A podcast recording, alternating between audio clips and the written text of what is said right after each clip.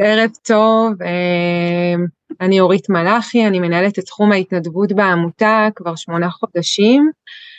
תוך כדי התפקיד שלי ככה באמת יצא לי לדבר ולהכיר לא מעט מתנדבים, הרבה בעצמם הורים לפגים, ותוך כדי תנועה באמת הרגשתי שעולה הצורך גם לקבל מידע וגם לשתף, לשאול שאלות, לקבל מענה מקצועי, וככה הוקמה התוכנית הזאת, האוניברסיטה להורי פגים, זו תוכנית שהיא בעצם תוכנית זומית, פיילוט של 20 מפגשים, שהיא מתקיימת כל יום שני בשעה שמונה וחצי, אורך של שעה, חצי שעה ככה באמת תוכן מקצועי, חצי שעה שאלות ותשובות, היום יש לנו קצת תוכן שונה, יותר סגנון של ראיון פודקאסט עם ליאת המקסימה ועם נטע שמלווה אותנו, רומי גם כמובן איתנו, היא ככה ברקע, היא קצת עמוסה אבל היא איתנו,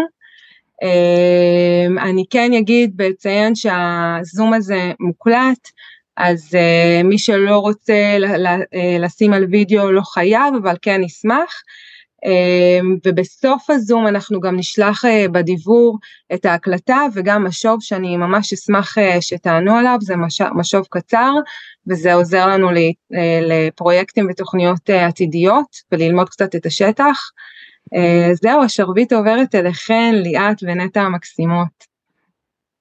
טוב אז ערב טוב לכולם, לאנשים מאחורי הריבועים השחורים, אנחנו באמת מאוד מאוד מתרגשות להיות כאן הערב במפגש, מה זה הרביעי, החמישי? החמישי של האוניברסיטה, והיום אנחנו ככה, אני שמלווה את העמותה, אשוחח עם ליאת רף אפרגן, אימא לפגית ופסיכותרפיסטית מוסמכת, על ההתמודדות האישית שלה וההורית שלה עם לידת פגית, על מהלך השהות בפגייה ובהמשך של החיים, אנחנו ננהל ככה שיחה, ליאת תשתף אותנו מניסיונה, מנקודת מבטה, אנחנו נשוחח כחצי שעה ארבעים דקות ולאחר מכן כמו שאורית אמרה נפתח את האפשרות לשאלות, לשיתוף, מה שתבחרו. אז ליאת ערב טוב. ערב טוב, ערב טוב, אני שמחה וגם אני מתרגשת להיות פה וככה גם לשתף על הדרך שלי וגם בהמשך לשמוע על עוד חוויות של הורים, תמיד מעניין לשמוע. אז בואי תספרי לנו, תספרי לנו ככה. כן, רק הערה ככה לסדר, אנחנו כמו שסיכמנו נטע, אנחנו נקיים את השיחה, אם מישהו יש לו שאלות תוך כדי ולא רוצה לשמוע אותם, יכול לשלוח את השאלות האלה בצ'אט, ואנחנו נתייחס אליהם אחר כך לפני שלב השאלות המדוברות, אז כולם תרגישו חופשי לשאול, להעיר, להגיב גם תוך כדי. ככה, אני אתחיל קצת בלספר על עצמי, ואני שנייה לפני כן מעלה כאן איזושהי מצגת, אל תיבהלו, זאת מצגת קצרה, רגע,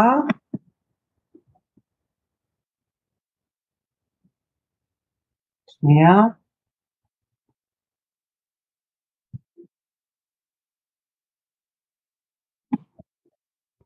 שנייה, יש לי איזה תקלה. אוקיי, כך תמיד קורה בשידור חי, בזום כמה שמתכוננים. אתם רואים אותי? אתם רואים את המצגת? לא. לא, אוקיי. שנייה.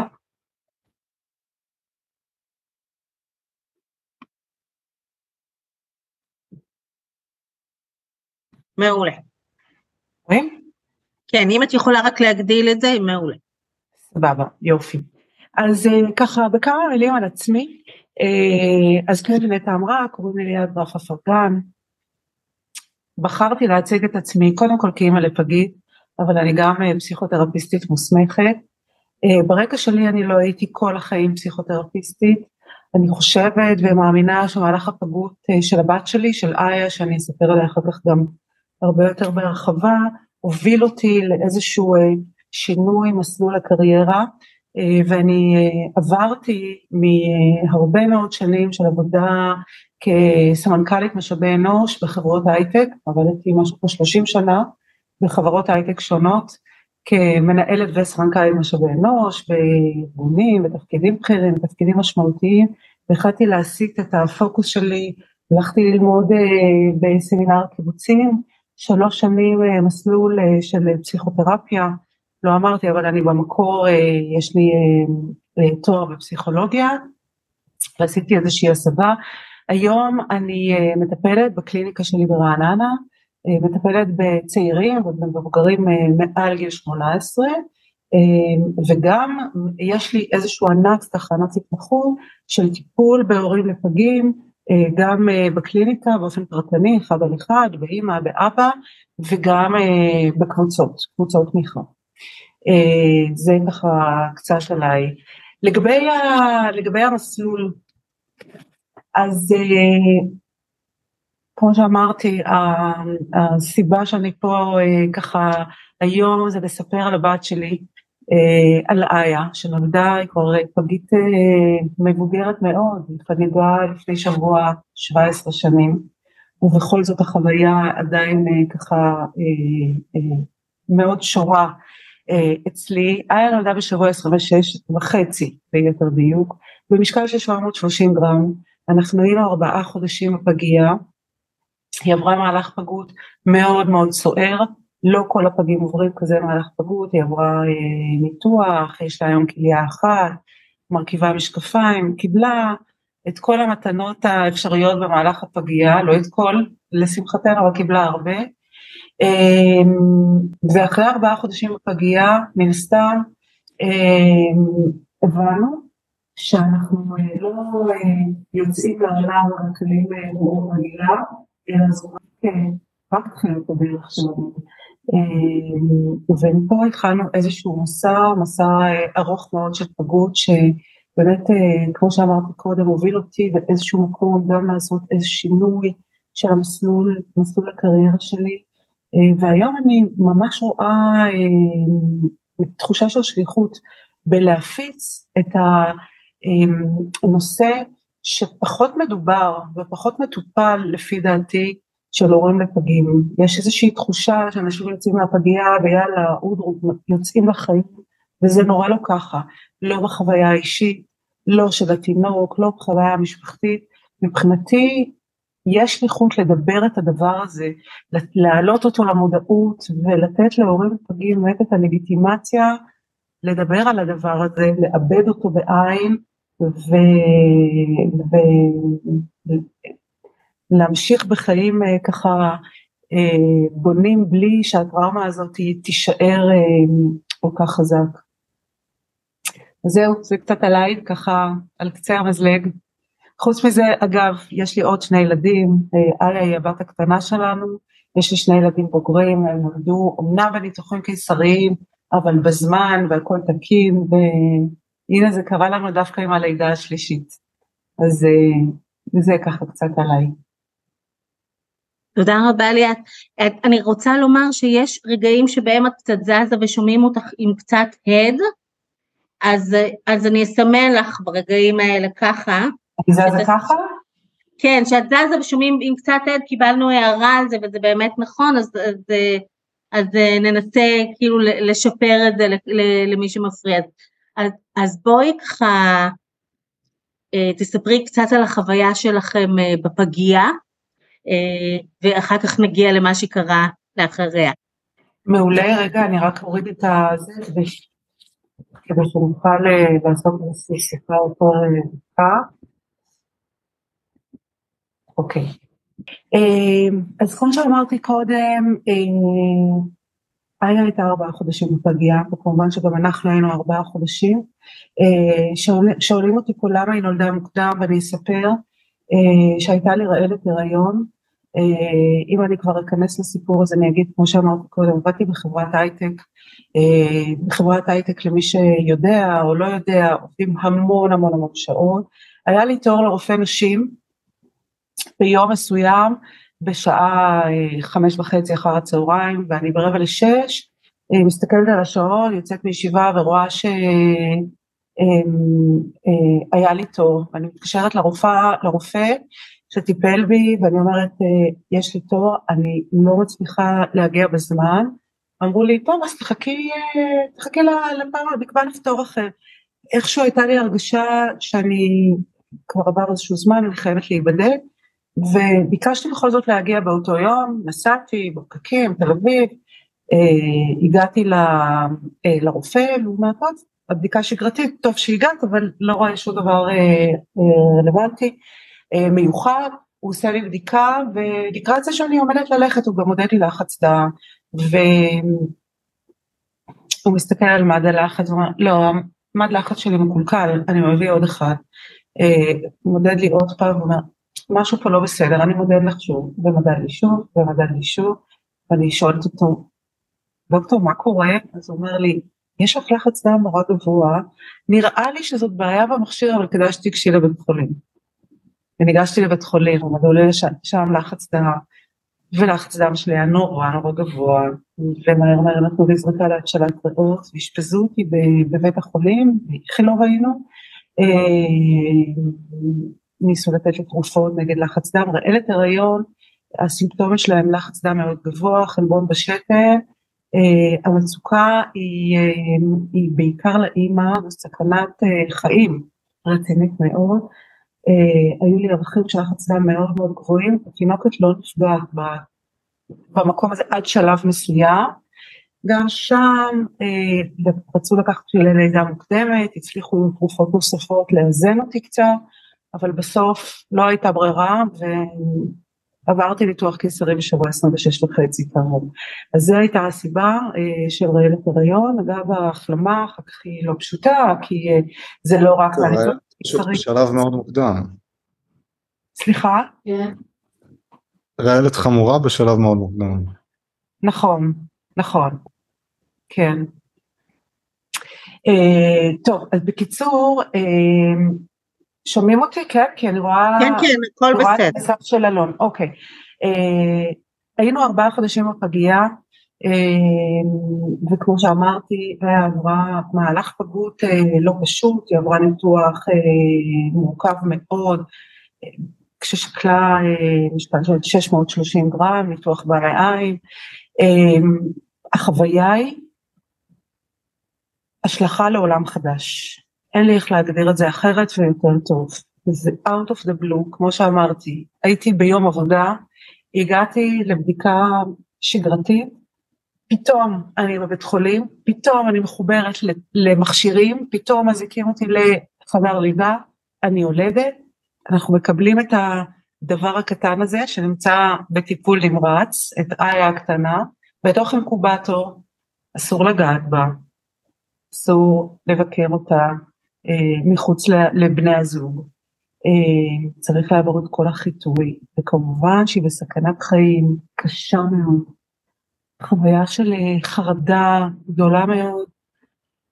נולד תינוק, נולדת לנו תינוקת, ומה אני אגיד? חוויה לא משמחת במיוחד, חוויה שיש בה המון טעינות אה, עם ט' ועין, חוויה נורא נורא טעונה, כי מצד אחד שמחים בה ומקווים שהיא תהיה בסדר, ומצד שני העתיד והעננה שמרחפת מעלינו מאוד מאוד מאוד גדולה. אה, מעבר לזה שגם נמצאים תחת איזשהו אה, monitoring נורא נורא חזק, יש את כל הרופאים, את כל האחים, היא מחוברת לכל המדדים המצפצפים האלה, אומרים לנו אה, איך אפשר לגעת בה, מתי אפשר לגעת בה, מתי אפשר להכיל אותה, הכל כל כך כל כך מנוהל, ומעבר לזה, יש גם איזושהי תחושה שהייתה שותפה, היו שותפים לה כל ההורים שהיו איתנו אז בפגייה, קראנו לזה רכבת הרים כמו בלונה פארק, יש יום אחד משמח כי הערכים בסדר והבדיקות יצאו תקינות, ואחר כך אתה במין נחיתה נוראית, אה, אה, כי יש איזושהי בדיקה שהיא לא בסדר, ויש איזושהי טלטלה כזאת אה, אינסופית במשך תקופה נורא נורא ארוכה. אה, נכנסנו לאיזשהו סדר חיים חדש לגמרי, שלא לומר שבתקופה הזו, כשנעדרים המון מהבית ויש שני ילדים אה, שהיו אז קטנים, פתאום הכל נורא משתנה, פתאום כל המערכת זה משהו אחר שלא הכרנו, ובעיקר בעיקר שלא התכוננו אליו. וזאת הייתה חוויה מאוד מטלטלת ומאוד לא פשוטה. אז זאת הייתה ההתחלה שלנו. אוקיי, okay, ליאת, תודה, ואנחנו נמשיך, אנחנו נחזור לזה תכף, אבל אחרי ארבעה חודשים מטלטלים כאלה בפגייה, בעצם אה, משתחררים, חוזרים הביתה, ותספרי קצת מה קורה אז. מגיע היום המיוחל של השחרור והגעתה של איה הקטנה הביתה, ו... אז זהו, אז אני אגיד ככה, אה, במהלך האשפוז בפגייה, יש כל הזמן איזושהי כמיהה להשתחרר הביתה.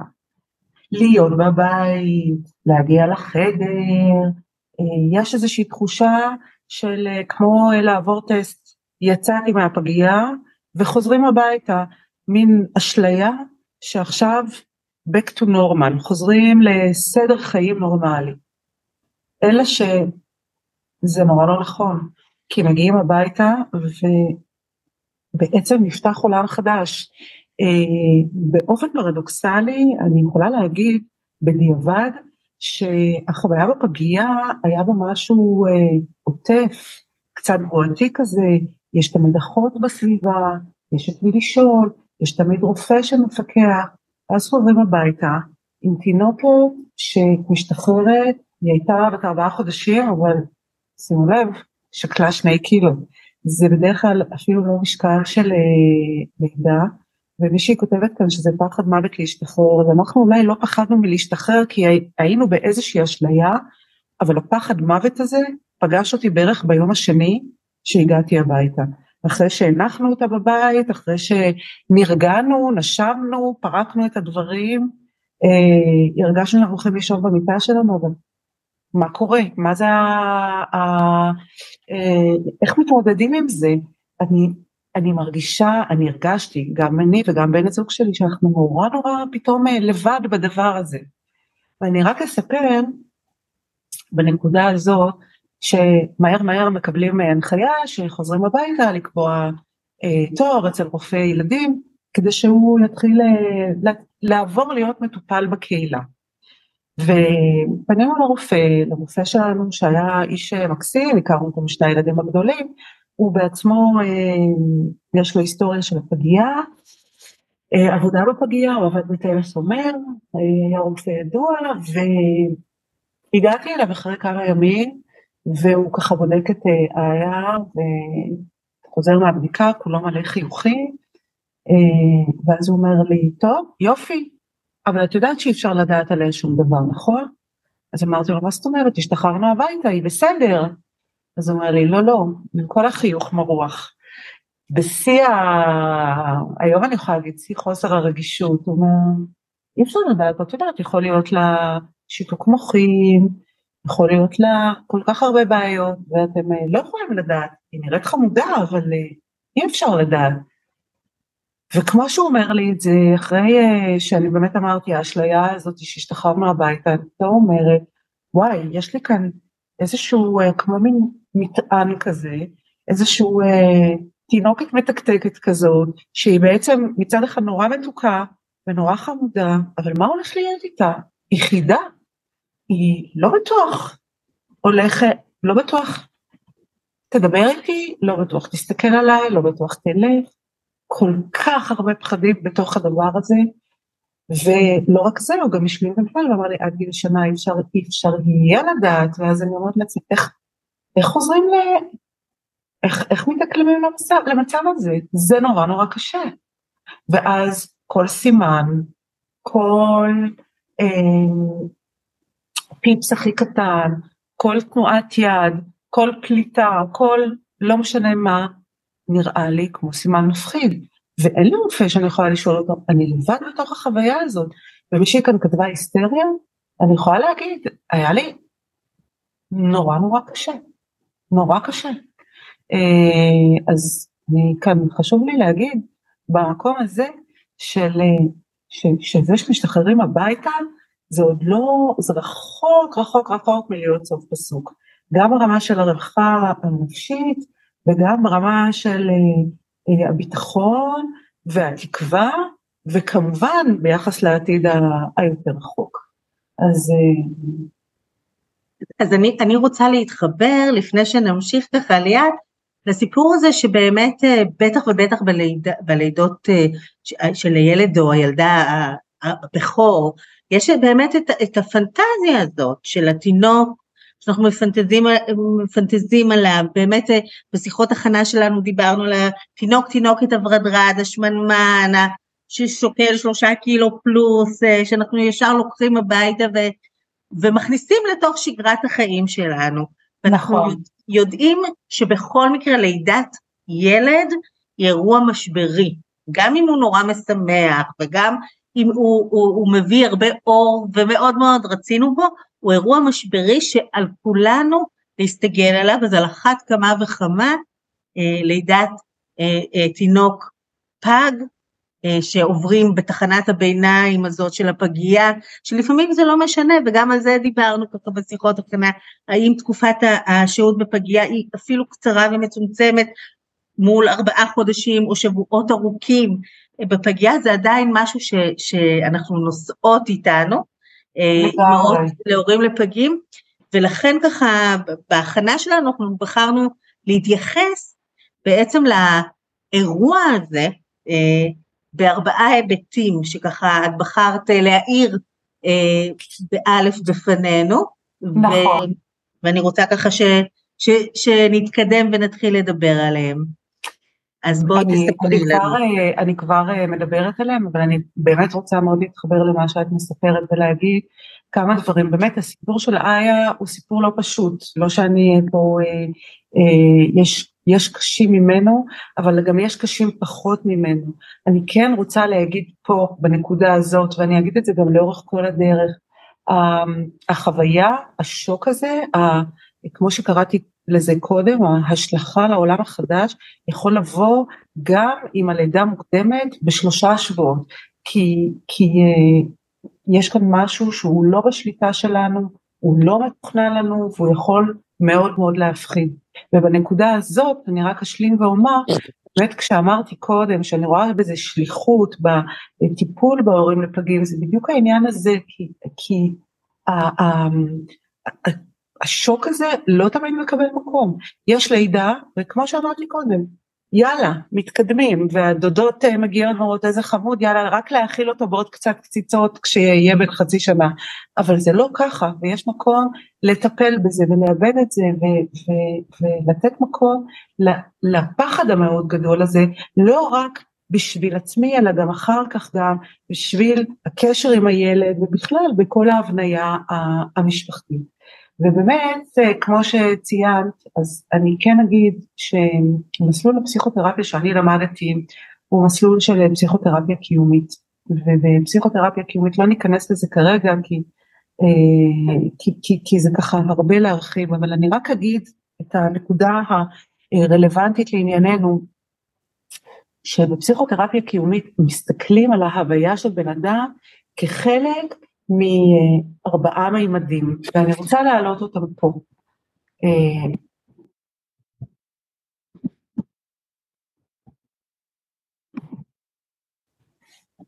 אנחנו מדברים על ארבעה מעגלים רגשיים באופן כללי, בהוויה של כל בן אדם, אנחנו נדבר עליהם כאן בהקשר של הפגות.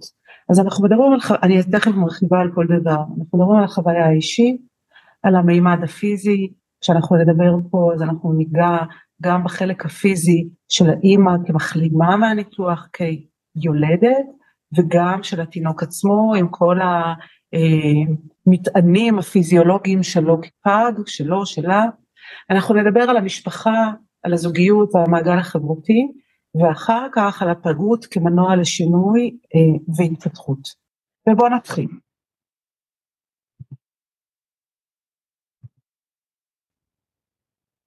רגע. אז התחלנו קצת לדבר על החוויה האישית. אה, נכון. ובוא, ובוא, ובואי ככה ליאת נצלול לזה קצת כן, יותר. אני רק לא מצליחה להעביר. להעביר את המצגת. כן? כן, אני אעביר אותה ידנית דקה.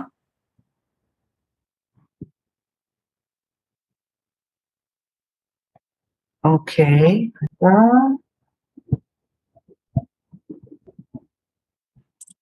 משהו פה תקוע לי ואני לא יודעת מה, שנייה.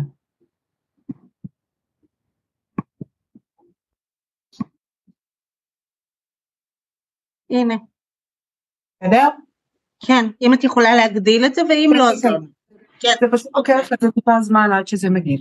אוקיי, אז אנחנו מדברים קודם כל על, על החוויה האישית, וכמו שאמרתי, אנחנו מדברים כאן על, על, אמ, על שני, אמ, אמ, לא על שניים, על, אנחנו מדברים על אה, חוויה אישית, כן, של שניים, של שני ההורים בעצם. אגב, אני אה, כן אה, רוצה לציין ולהגיד שבחוויה האישית הזאת, יש את שני בני הזוג שהם, אה, בהנחה שזאת לא אה, אם חד הורית, לא אב חד הורי, אה, ושמדובר בזוג, אז יש כאן שני פרטים שמעורבים ב- אה, במאורע הזה של הלידה, והרבה פעמים כל אחד משני בני הזוג מקבל את, ה, אמ, את המאורע הזה, זה לוקח אותו למקום אחר לגמרי, ולפעמים גם אין תאימות בין שני הגורמים, מה שגם מצריך לתת עליו את הדעת, יש כאלה שחיים עם זה ועוברים לסדר היום וזה נראה להם עוד איזשהו לידה של ילד ולא אה, אישו גדול מדי, ויש את אלה שלוקחים את זה ממש כ, כ, כטראומה, ויש צורך גם לגשר על הפערים במקום הזה בין בני, שני בני הזוג. בחוויה האישית, דיברת קצת קודם אה, נטע, אה, אני אתחיל בזה למרות שזאת לא הנקודה הראשונה על הפער בין הפנטזיה למציאות. אנחנו אה, אה, נוסעים, אה, אישה נוסעת ברחם שלה, אבל בכלל בני הזוג נוסעים אה, בלב שלהם, בנפש שלהם, האישה גם בבטן, את הפנטזיה לתינוק, לפעמים נותנים לו שם מהרגעים הראשונים, ומתכננים, וצובעים את החדר, וקונים דברים, או מתכננים מה לקנות, ועושים סקר שוק והכל, ו, ופתאום נולד תינוק כזה, אה, שהחוויה איתו מלווה בהרבה מאוד הלם, פחד, דאגה, חוסר ודאות, ולפעמים באמת הרבה, ו, וזה קורה הרבה, שיש פער מאוד גדול בין מה שציפינו להלכה למעשה. בפועל אני מבלה, אני באופן אישי, ארבעה חודשים בפגייה, ואז אני חוזרת הביתה, ולתינוק, לתינוקת שלי, אסור היה להתקרב לאף אחד, צריך היה לשמור אותה בבידוד. וכל דפוסי ההתקשרות לתינוק, כמו שאמרנו קודם, גם בזמן הפגייה, אבל גם אחר כך, זה דפוסים אחרים, דפוסים שהרבה פעמים הם אה, יותר אה, אה, הישרדותיים כאלה, יותר טיפוליים, זה יותר ברמה של דאגה, פחות ברמה של הרווחה והטיפול ואפשר לעזוב אותו קצת לבד או לא, או לא, זה הופך להיות משהו הרבה יותר לחוץ ועם חשש נורא נורא גדול, ממש ברמה של סכנת חיים הרבה פעמים. עכשיו, ברור לי שעל כל תינוק נורא נורא צריך לשמור, זה לא שאני פה מנכסת את, ה, את הפגות אה, לדאגה, אבל אני חושבת שיש כאן איזושהי העלאה ברמת סדר הגודל בדאגה ובחשש, ו, ב, ב, וזה נורא משפיע על היום יום, זה נורא נורא משפיע על היום יום, אז זה ככה ברמה האישית. אה, נעבור הלאה למימד הפיזי, עכשיו זה כן בעצמי, למימד הפיזי, כמו שאמרתי קודם, יש כאן אה, אה, שני אה, גורמים שאנחנו מדברים ברמה הפיזית עליהם, יש את האימא שילדה ומחלימה לאחר הלידה, בדרך כלל הייתה כאן בפגו, בפגים, אצל פגים בדרך כלל לידת חירום, ולפעמים יש גם קצת החלמה שהיא יותר מסובכת ומורכבת של האימא עצמה, שזה אלמנט אחד, אבל יש גם את הממד הפיזי של התינוק עצמו. מי הוא יהיה, איזה מין עתיד יהיה לו, המעקבים והבדיקות והטיפולים שהתינוק צריך, נורא מפחידים. לפני כל בדיקה, אני זוכרת, אני ממש לא יכולתי לנשום. זה לא היה ברמה של, אה, של איזשהו חשש. זה לא ללכת עם, ה, עם הבת שלי לבדיקת דם, זה ללכת עם הבת שלי לבדיקה, ומי יודע מה יתגלה שם. ו... ליאת, ואני שואלת, זאת אומרת שאת לא מדברת רק על החוויה הראשונית של החודשים הראשונים אחרי היציאה מהפגייה, ששם אני מבינה שזה מאוד עוצמתי, זאת אומרת זה משהו שאת מזהה, שזיהית שממשיך והולך איתך. לגמרי. יש לך פרספקטיבה של 16, 17 שנים? 17 לפני שבוע. 17 שנים, כן. אוקיי. כן, כן, כן. אמ, אני לא, אני לא יכולה להסביר עד כמה. זה נכון, כמה, כמה זה נכון מה שאת אומרת.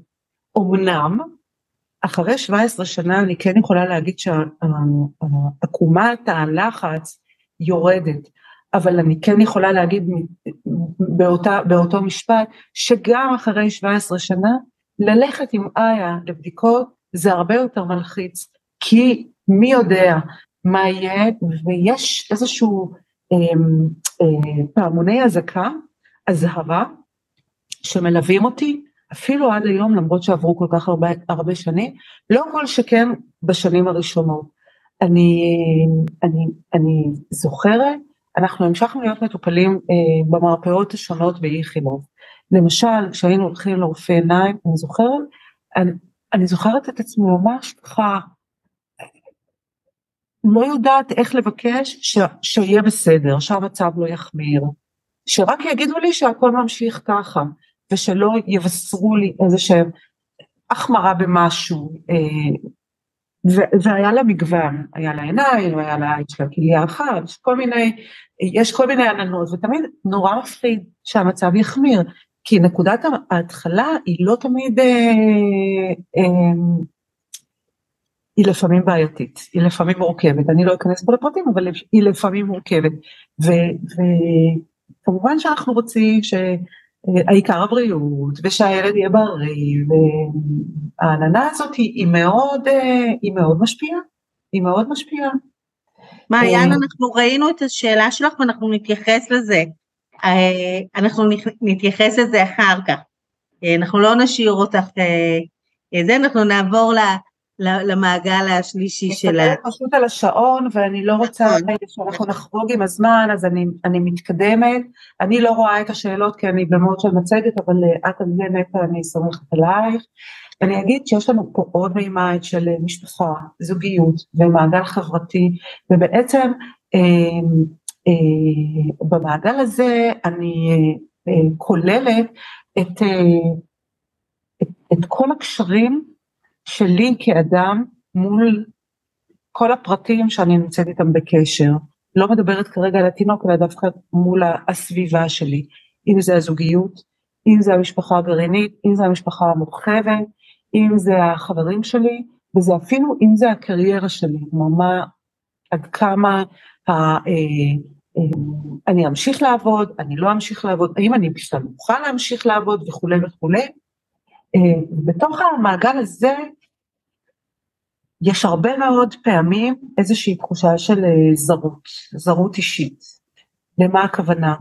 כמו שאמרתי קודם, אפילו בתוך בני הזוג שהתחתנו ביחד, עוברים דרך יחד ונמצאים במסע הזה, בעצם נולדה ילדה ושניהם חוו בעצם את אותו דבר, אלא שלא, כי כל אחד לוקח את זה למקום אחר. ויש הרבה פעמים הרגשה שמה שאני מרגישה אסור לי להרגיש אותו. ומה שאני מרגישה, אולי הוא לא בסדר, אני אמורה להרגיש אחרת, ומה זה הרגשות השליליים האלה שהם מלווים אותי, ולמה אנשים אומרים לי כל מיני דברים וזה נראה לי לא מתאים, ואפילו כמו הרבה פעמים שקורה כשאנשים נמצאים באיזשהו שוק, איזושהי תחושה של וואו, וואלה, כל העולם ממשיך, חברות שלי ילדו פחות או יותר באותו חודש, הן מדברות על דברים מסוימים, ואני במקום אחר. יש כאן איזושהי תחושה הרבה פעמים של בדידות, שאני הרבה פעמים מוקפת באנשים, אני מוקפת באנשים שתומכים בי ואוהבים אותי ונורא רוצים לעזור לי, אבל הם לא באמת מבינים, הם לא באמת מבינים מה קורה איתי, וזו תחושה שהיא לפעמים לא פשוטה, שגורמת למרות המוקפות הזאת ללהרגיש לבד, וזה לא פשוט בהקשר הזה גם. אז מה את מציעה? מה את מציעה באמת אה, משהו ממש פרקטי אה, לכל אחד ואחת מה, מההורים שנמצאים כאן, שחווים את החוויה הזאת. איזשהו משהו קטן, אפילו כלי שיכול להיות אפקטיבי לפחות לחלקנו. אז אני, אה, אז אני אקדים ואומר, את הזכרת קודם את שיחת ההכנה שהייתה לנו, ואני אקדים ואומר שאת סיפרת לי קודם שיש לך חברה שעברה משהו לא, לא פשוט, ותפסה את עצמה הולכת אה, ברחוב. ישר אחר כך. ישר אחר כך, ורכשה לעצמה שני זוגות מגפיים, ואמרה לעצמה, וואי, הנה, נרגעתי. ואני רוצה דווקא להשתמש בזה ולהגיד שאין פה מתכון. אני לא אגיד, כשאני רוצה לתת כלים פרקטיים, לכי תקנה לך מגפיים, או לך תקנה לעצמך, אה, לא יודעת מה, מגפיים גם, בסדר? ברוח ה, אה, השוויון. כי אה, לכל אחד ואחת יש את הדברים ואת הנוסחאות שמתאימים לו. מה אני כן יכולה להגיד בתור כלי פרקטי?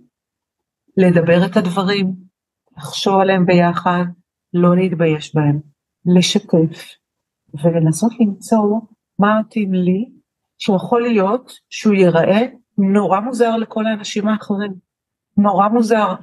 מישהו אה, אחד, מישהי אחת הולכת לקנות לעצמה מגפיים, וזה עושה לה נורא כיף, מישהי אחרת, לא יודעת מה, תיסע ליום במדבר, יש מיליון אה, דברים שאפשר לעשות, אבל כן לנסות למצוא משהו מתאים לך או לך, כדי לנסות להירגע מהדבר הזה, או לנסות למצוא איזה שהם כלים אה, שיקל קצת, אבל, אבל לאו דווקא ברמה הכל כך מיידית ופרקטית. הפתרון היותר רחב זה לדבר את הדברים, לעבד אותם בעין מול עצמי ומול האנשים שאני מרגישה שאני מסוגלת לדבר איתם. אם זה בן הזוג שלי, אם זה ההורים שלי, אם זה חברים טובים, וגם לשתף את הזרות הזאת, כי היא, נורא נורא קיימת.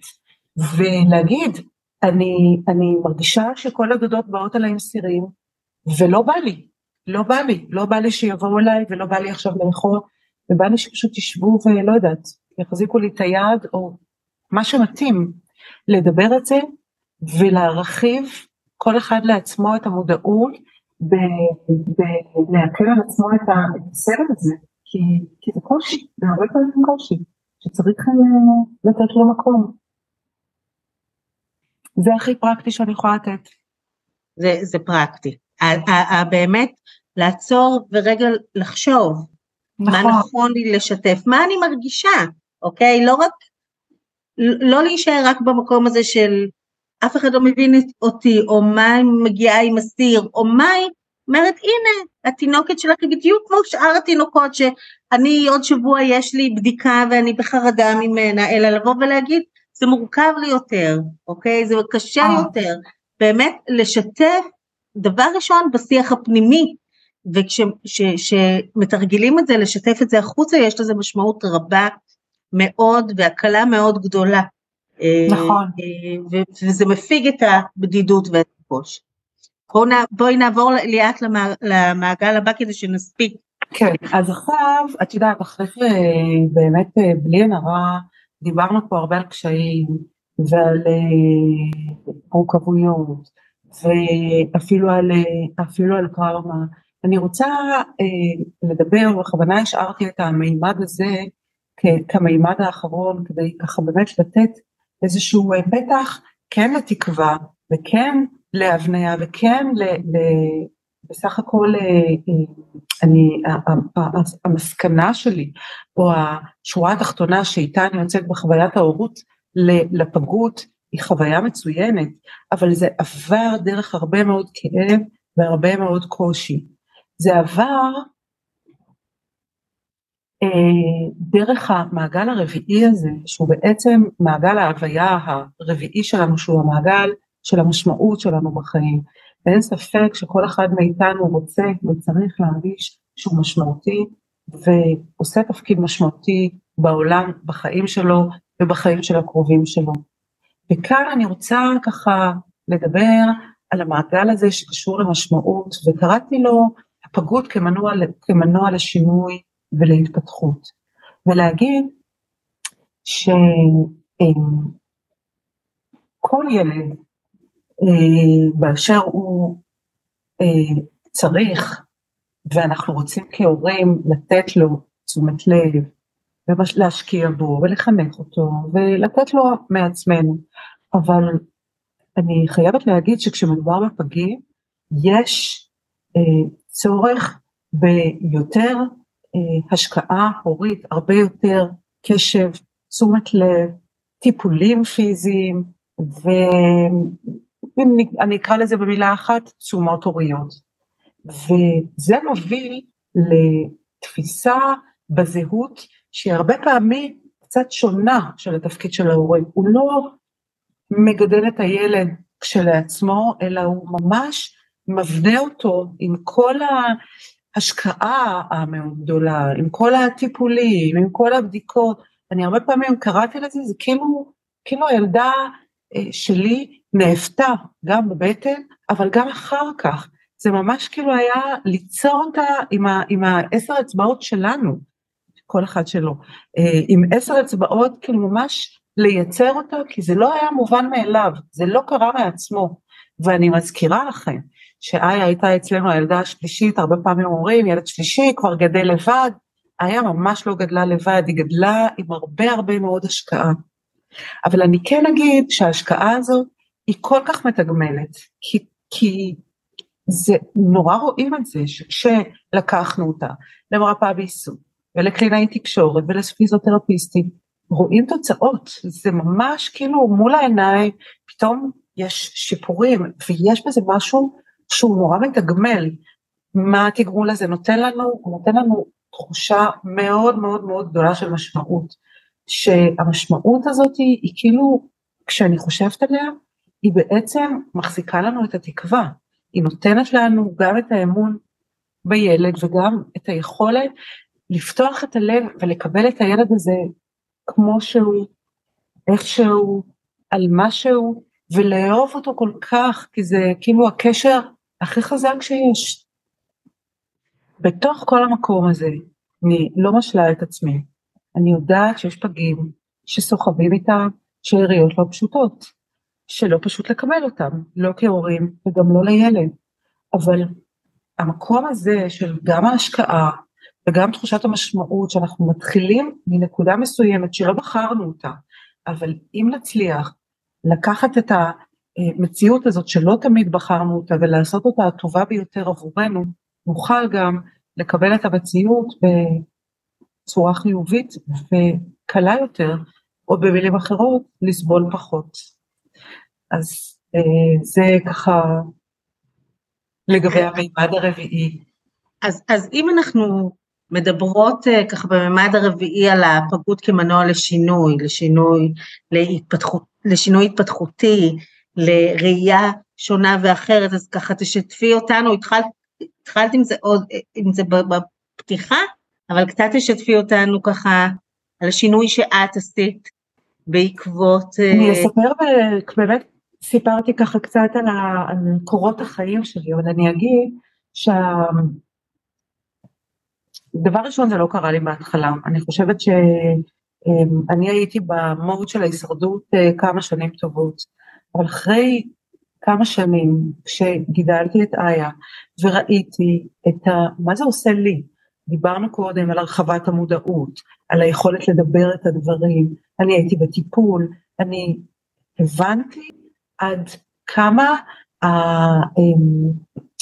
הירידה לעומק של המודעות האישית שלי עשתה לי טוב, ובחרתי באיזשהו מקום לעזוב את העולם העסקי, שהוא עולם אה, נורא נורא מפנק אה, ונורא אה, מיטיב, וגם היה מאוד משמעותי עבורי בתקופות מסוימות, אבל באיזשהו שלב אני הרגשתי שלא שם נמצאת המשמעות שלי, ושאני רוצה לקחת את, ה, את מה שאני עברתי ולמנף אותו הלאה, גם להעמיק יותר בלימודים, אבל גם להעביר את זה הלאה אחר כך בטיפולים.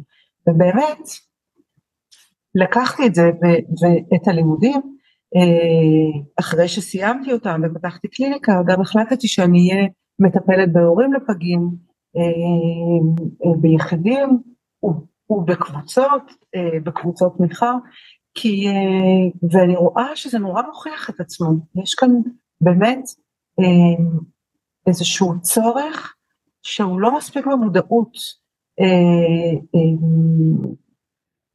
אני יכולה אה, לדבר על כל מיני אה, ככה, אני לא, אני לא אזכיר אבל בטח כולם מבינים על מה אני מדברת, שנגיד אה, יש תנועות שמדברות על פגיעה מינית, על לידה שקטה, על אובדן הריון, ולפגים שזה אישו בפני עצמו ויש כל כך הרבה פגים, אין מספיק מודעות לצורך בטיפול רגשי ובליווי של הורים לפגים, ואת זה אני ככה לקחתי ו, ונורא חשוב לי לקחת, כמו שדיברנו על המימד הרביעי הזה, אבל גם מאוד מאוד להרחיב אותו, וזה מה שאני עושה בקליניקה, שזה גם לתת לגיטימציה לכל הרגשות הלא מדוברים, ועל תחושת הכעס, ועל תחושת האשמה, ועל העצב, ועל הדכדוך, ולפעמים קצת גם ממש דיכאון.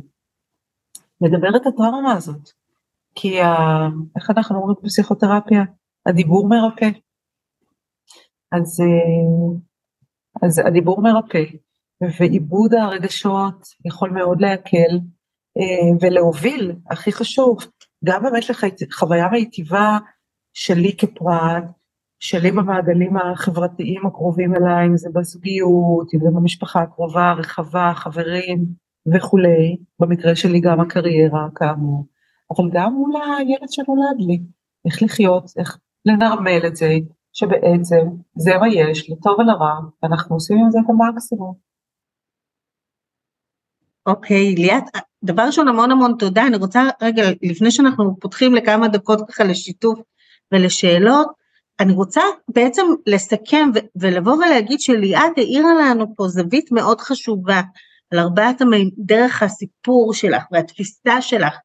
ארבעת המימדים האלה הם שזורים זה בזה, והשלב הראשון ש, שבעצם את מציעה לנו זה להכיר בזה שהם קיימים בכל רגע ורגע ולפעמים מעגל אחד תופס פוקוס בטח ובטח בשלבים הראשונים המימד הפיזי והמימד הרגשי שחווה את האובדן ואובדן החלום הוא מאוד מאוד מרכזי ולאט לאט בכל רגע נתון מעגל אחר יתפוס את הפוקוס. אז דבר ראשון ההצעה שלך זה שנכיר בזה שקיימים ארבעת המימדים האלה, שמשתלבים זה בזה, שזורים זה בזה בכל רגע ורגע, ואת באה ואומרת שהניסיון שלך לימד אותך שהפגות, כמו כל משבר שחווים בחיים, היא יכולה להיות מנוע לשינוי ולצמיחה, אה, הבאת פה את הדוגמה האישית שלך, אה, ואת בעצם באה ואומרת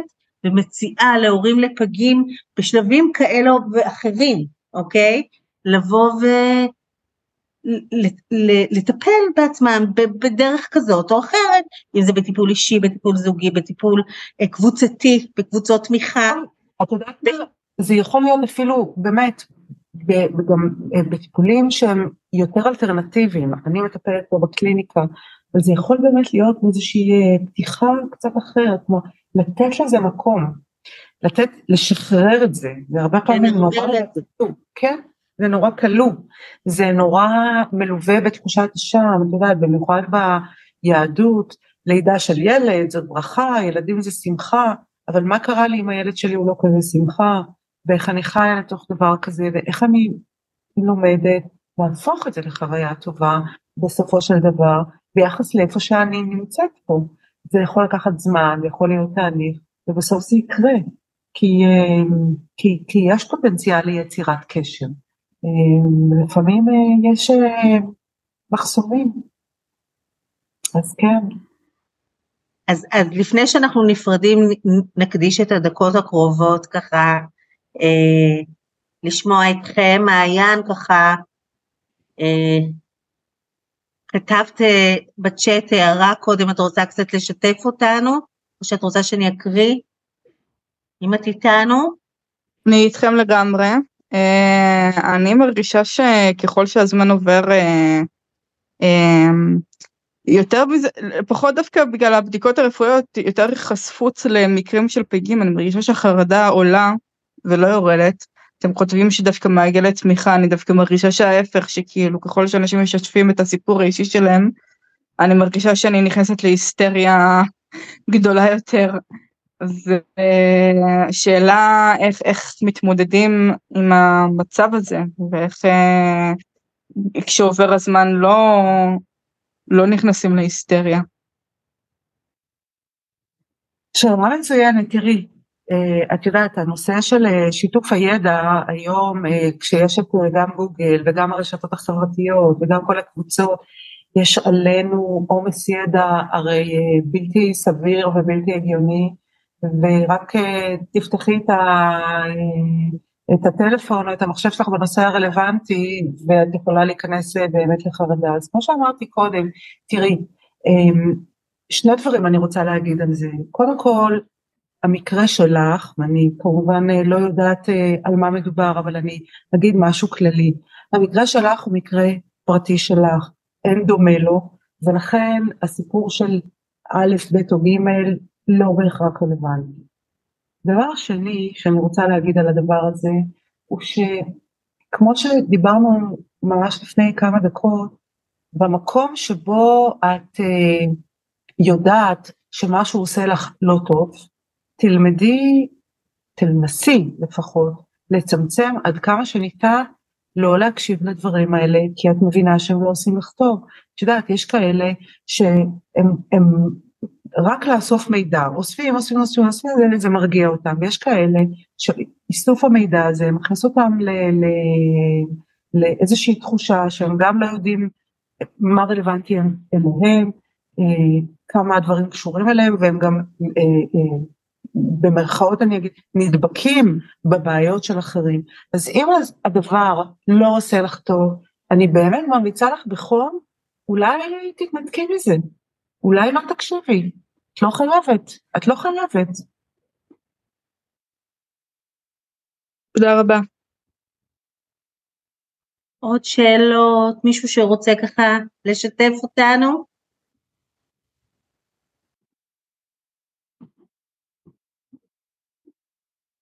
אוקיי.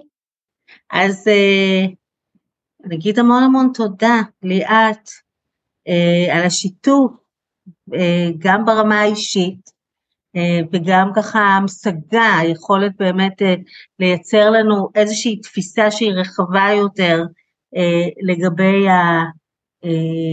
מעגלי ההתמודדות השונים אה, שהורים לפגים אה, ככה נפגשים בהם. אה, המון המון המון תודה. תודה לך, נטע, ותודה לך אורית, ותודה ללהב, שלא אה, אמרתי קודם כשציינתי, אבל אני אה, מתנדבת כבר הרבה מאוד זמן בלהב, ו... ותודה ללהב שיצר את, ה... את הפלטפורמה הזאת של האוניברסיטה להורי פגים, אני חושבת שזאת פעילות מבורכת, אה, אז תודה לכם על ההזדמנות לשתף. המון תודה. בבקשה, תודה, תודה. לילה טוב. לילה טוב. ביי, תודה רבה. תודה רבה. תודה.